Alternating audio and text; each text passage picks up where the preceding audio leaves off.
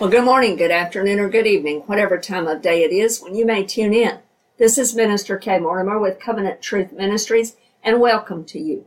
My voice is a little scratchy, so I'm a little bit hoarse, but I'll do the best that I can, and I appreciate your patient understanding with me today. God bless you, and thank you for tuning in. Today we're going to continue in our Wilderness Man at the Jordan series on John the Immerser.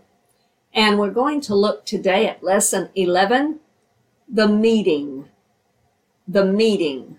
We have seen who John the Immerser, John the Baptist is, who he was prophesied to be. We've seen how he has come on the scene, and he matches perfectly exactly what his mission and his message was supposed to be. We've seen how he is the one to come before the messenger or the mediator of the new covenant. And we've seen John's ministry primarily in the mikvah, baptism, and its importance and significance for us, but also for repentance for the people to prepare them for Messiah. In today's lesson, we will cover the meeting between the forerunner, who is John the Baptist or John the Immerser, and the mediator, the messenger that John was sent to introduce as the forerunner and the voice to proclaim him. This is, in my opinion, the turning point in John's ministry. All that came before was in preparation for this very day. And when this meeting happens, a new dynamic and ministry twist or pursuit occurs for both of these men. One's ministry officially begins. The other man's ministry officially begins to decline, as we will see later. This is the day John was made for, so to speak. The day that John was called to prepare the people for. The one John was to introduce is now coming on the scene. John would now tell about the one who would now take the reins. And we will talk more about that in the next lesson. So we have seen all the preliminary and introductory information necessary in these previous lessons about who John is as the messenger and the voice prophesied, and the Levitical priest through Aaron's bloodline. Now these points from the prior lessons will be evident as to their necessity in understanding this critical juncture between John and Jesus. We've also laid the groundwork in the past for this meeting in terms of the Messiah, the mediator that John is now officially going to meet. So let's move forward. Let's remind ourselves, first of all, of the players, so to speak, or the people involved in the story, in the account of John, his birth, and all that would occur in those chapters in Luke chapter 1 and 2. Remember who the characters are, the people are in these chapters. We have Zacharias and Elizabeth. Zacharias was a Levitical priest. They were cousins of Mary of Nazareth. They were the ones who were given the promise and the miracle of John's birth. There was a visit with Mary that happened during Elizabeth's pregnancy. And we have a real connection between Zacharias and Elizabeth and Mary, the mother of Jesus. Both boys that these two women carried were prophetic and special. Mary is to be the mother of the Messiah, Jesus, Yeshua. She was a descendant of David biologically. She was betrothed to Joseph, who was a descendant of David through Solomon, the line of the kings. God took care of the fact that Jesus would be the son of David, the heir to the throne through Solomon's line, even though there had become a curse on that line in the time of Jeconiah at around the Babylonian captivity, because God in his infinite wisdom saw to it. And Mary was his biological mother, giving Jesus the biological connection to David, but Joseph was not Jesus' biological father. However, he was recognized as the father of Jesus. by the leadership, by the Jewish people and the Jewish leaders. This gave him the legal heirship to the throne. He was considered a son of Joseph, an heir to David's throne. Mary visited Elizabeth the last 3 months of her pregnancy, apparently from Scripture, leaving before John was born. This is indicated from Luke chapter 1. John's birth is mentioned, and at his name day, when he was circumcised on the 8th day and given his name, we have Zacharias' wonderful prophecy when his tongue was loosed. And in that prophecy, Zacharias speaks of the Messiah who's coming and of John's connection to him. But Mary has returned to Nazareth by this time. God convinced Joseph about Jesus being the Son of God, and then we have the birth of Jesus that comes 6 months later, most likely in around the time of Sukkot or the time of the tabernacles in the fall feast days. Zacharias and Elizabeth are both very old, very aged. They probably did not live too long after John's birth. We're unsure. We are not told when they died. The Jewish records and genealogies may have that. I do not know, but I do not know from Scripture how long they lived. So we covered many of those considerations in the episode entitled Meantime, where we looked at John's early life. It does appear from Scripture, however, that John and Jesus had never met yet, at least not during an adult age, where John would have known or remembered Jesus. They may have seen each other in early childhood. Elizabeth and Mary may have visited somehow, maybe before the flight to Egypt when they were toddlers and infants, maybe at Pilgrim's Feast as they were growing up. We do not know. But it appeared, at least in their adult life, in the lifetime when they would have known each other and remembered, that they had never met before. It could be that John was already in the desert by even the time of Jesus' bar mitzvah, which was around the age of 13, as all Jewish boys would face. We do know that at the age of 12, Jesus was in the temple, and we know from Jewish tradition that the training would begin about a year prior to the actual bar mitzvah, and they had to prepare and be ready to present a sermon, if you will, a drash of a particular passage of Scripture. And so we see Jesus has done that. In Luke chapter 2, verse 41 through 51, I'd like to read that to us now. His parents, meaning Jesus' parents, went to Jerusalem every year at the feast of the Passover. And when he was 12 years old, they went up to Jerusalem according to the custom of the feast.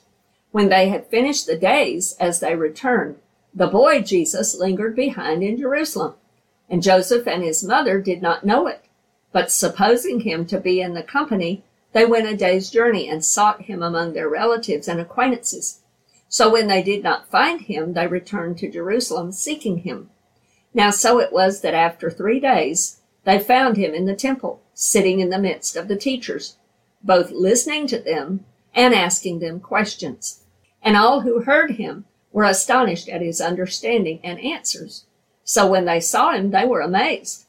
And his mother said to him, Son, why have you done this to us? Look, your father and I have sought you anxiously. And he said to them, Why did you seek me? Did you not know that I must be about my Father's business? But they did not understand the statement which he spoke to them. Then he went down with them and came to Nazareth and was subject to them, but his mother kept all these things in her heart. And Jesus increased in wisdom and stature and in favor with God and men. So we see this happens at about 12 years old.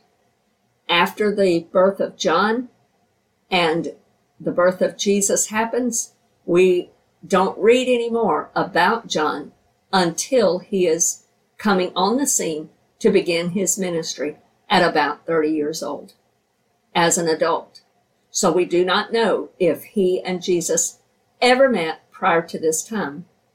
Nowhere in their early lives do we read of any interaction or meeting with them prior to when Jesus is coming to John at the Jordan for this meeting. John's own words, told to John the Apostle and recorded by John the Apostle in John chapter 1, indicate that John did not know who exactly Jesus was. He knew that he was there. He knew that he had been prophesied and had come on the scene. He probably knew from his mother maybe some of the information about Jesus' birth and how they were connected. He may have known all of those things, but from what John apparently testifies, he did not know who Jesus was. In John chapter 1, verse 14 through 34, we read of this account. Beginning in verse 14, it says this, "And the Word became flesh and dwelt among us, and we beheld his glory, the glory as of the only begotten of the Father, full of grace and truth." John, speaking of John the Baptist now, John bore witness of him and cried out, saying, "This was he of whom I said, he who comes after me is preferred before me, for he was before me. And of his fullness we have all received, and grace for grace. For the law was given through Moses, but grace and truth came through Jesus Christ. No one has seen God at any time. The only begotten Son, who is in the bosom of the Father, he has declared him." Verse 19, "Now this is the testimony of John." This is speaking again of John the Baptist. "When the Jews sent priests and Levites from Jerusalem to ask him, 'Who are you?' He confessed and did not deny, but confessed, 'I am not the Christ.' And they asked him, 'What then? Are you Elijah?' He said, 'I am not.' 'Are you the prophet?' And he answered, 'No.' Then they said to him, 'Who are you, that we may give an answer to those who sent us? What do you say about yourself?' He said, 'I am the voice of one crying in the wilderness, make straight the way of the Lord, as the prophet Isaiah said.' Now those who were sent were from the Pharisees, and they asked him, saying, 'Why then do you baptize, if you are not the Christ, nor Elijah, nor the prophet?' John answered them, 'I baptize with water, but there stands one among you whom you do not know. It is he who, coming after me, is preferred before me, whose sandal strap I am not worthy to loose.' These things were done in Bethabara, beyond the Jordan, where John was baptizing. The next day, John saw Jesus coming toward him and said, 'Behold the Lamb of God who takes away the sin of the world. This is he of whom I said, after me comes a man who is preferred before me, for he was before me. I did not know him, but that he should be revealed to Israel. Therefore I came baptizing with water.' And John bore witness, saying, 'I saw the Spirit descending from heaven like a dove, and he,' meaning the Holy Spirit, 'remained upon him.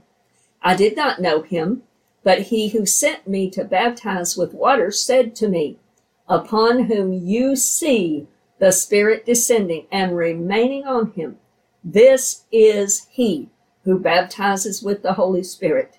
And I have seen and testified that this is the Son of God.'" So here we have John's own words recorded by John the Apostle for us. Twice here, John the Baptist testifies that he did not know who he was. John only was able to identify him because of the sign that God had given him to watch for, that sign of the one that had the Spirit of God descending upon him. Now, John knows that this is the Messiah, the Son of God. It appears that John knew that he was among them. He knew that he was alive. He knew that he was going to be coming on the scene soon. He just didn't know who he was. The official meeting happens, and Jesus is identified by God to John with that sign. John finally got to meet Jesus and to know who he was. Why this specific day? Now, we don't know the exact day or of the week that it was, but it was the very day appointed by God. I want us to see that in Galatians chapter 4, verse 4. "But when the fullness of the time had come, God sent forth his Son, born of a woman, born under the law, to redeem those who were under the law, that we might receive the adoption as sons. So Paul is telling us here in Galatians that it was the specific fullness of time, of the time. In other words, it was the completion, the time when that day fully and finally fulfilled, filled to the brim, the time that God had spoken about and all of the prophets had told about. In other words, it was like you put a cake in the oven and you set a timer, and then the buzzer buzzes, or the dinger dings. And that dinger ding, it was now the time, the specific day. As a matter of fact, he says, when the fullness of the time, the definite article in the Greek, in other words, the specific chronos time, that set date on the calendar, the specific day that God had set in the chronology of history. We don't know exactly when it was, but it was God's chosen day, and it had arrived. It had happened. It had come. Luke chapter 3, beginning in verse 23, tells us more about this. It says this: Now Jesus himself began his ministry at about 30 years of age, being, as was supposed, the son of Joseph, the son of Heli, the son of Mattath, the son of Levi, and then he goes on and on with the genealogy all the way back. Jesus begins his ministry officially on this day at this time, about 30 years old, a specific age, and it fulfills a specific Torah requirement, which we will discuss more in the next episode. And Jesus comes to John. Notice Jesus doesn't go to the temple. Jesus doesn't go to anybody else. He goes to the specific person, John the Immerser. We're going to look at that in the next episode as well and understand why. Why Jesus came to John and why Jesus came when he came. The specific person of Jesus was considered, and we're told here he was considered the son of Joseph, as was supposed. In other words, he was deemed by custom or understood legally by law as recognized and regarded as the son of Joseph. He was not the son of Joseph, but he was considered the son of Joseph legally and deemed by custom, in their tradition. Scripture proves that he was considered as the son of Joseph in several places. Luke chapter 4, verse 22, John chapter 1, verse 45 through 46, John chapter 6, verse 42. I'd like for us to read those. In John chapter 1, verse 45 through 46, it says this: He first found his own brother Simon and said to him, "We have found the Messiah," which is translated the Christ, and he brought him to Jesus. Now when Jesus looked at him, he said, "You are Simon the son of Jonah. You shall be called Cephas," which is translated a stone. The following day, Jesus wanted to go to Galilee, and he found Philip and said to him, "Follow me." Now Philip was from Bethsaida, the city of Andrew and Peter. Philip found Nathaniel and said to him, "We have found him of whom Moses in the law and also the prophets wrote, Jesus of Nazareth, the son of Joseph." And Nathanael said to him, "Can anything good come out of Nazareth?" Philip said to him, "Come and see." So here we see Jesus again being referred to as the son of Joseph. In John chapter 6, let's read verse 41 through 45. The Jews then complained about him because he said, "I am the bread which came down from heaven." And they said, "Is not this Jesus, the son of Joseph, whose father and mother we know? How is it then that he says, 'I've come down from heaven'?" Jesus therefore answered and said to them, "Do not murmur among yourselves.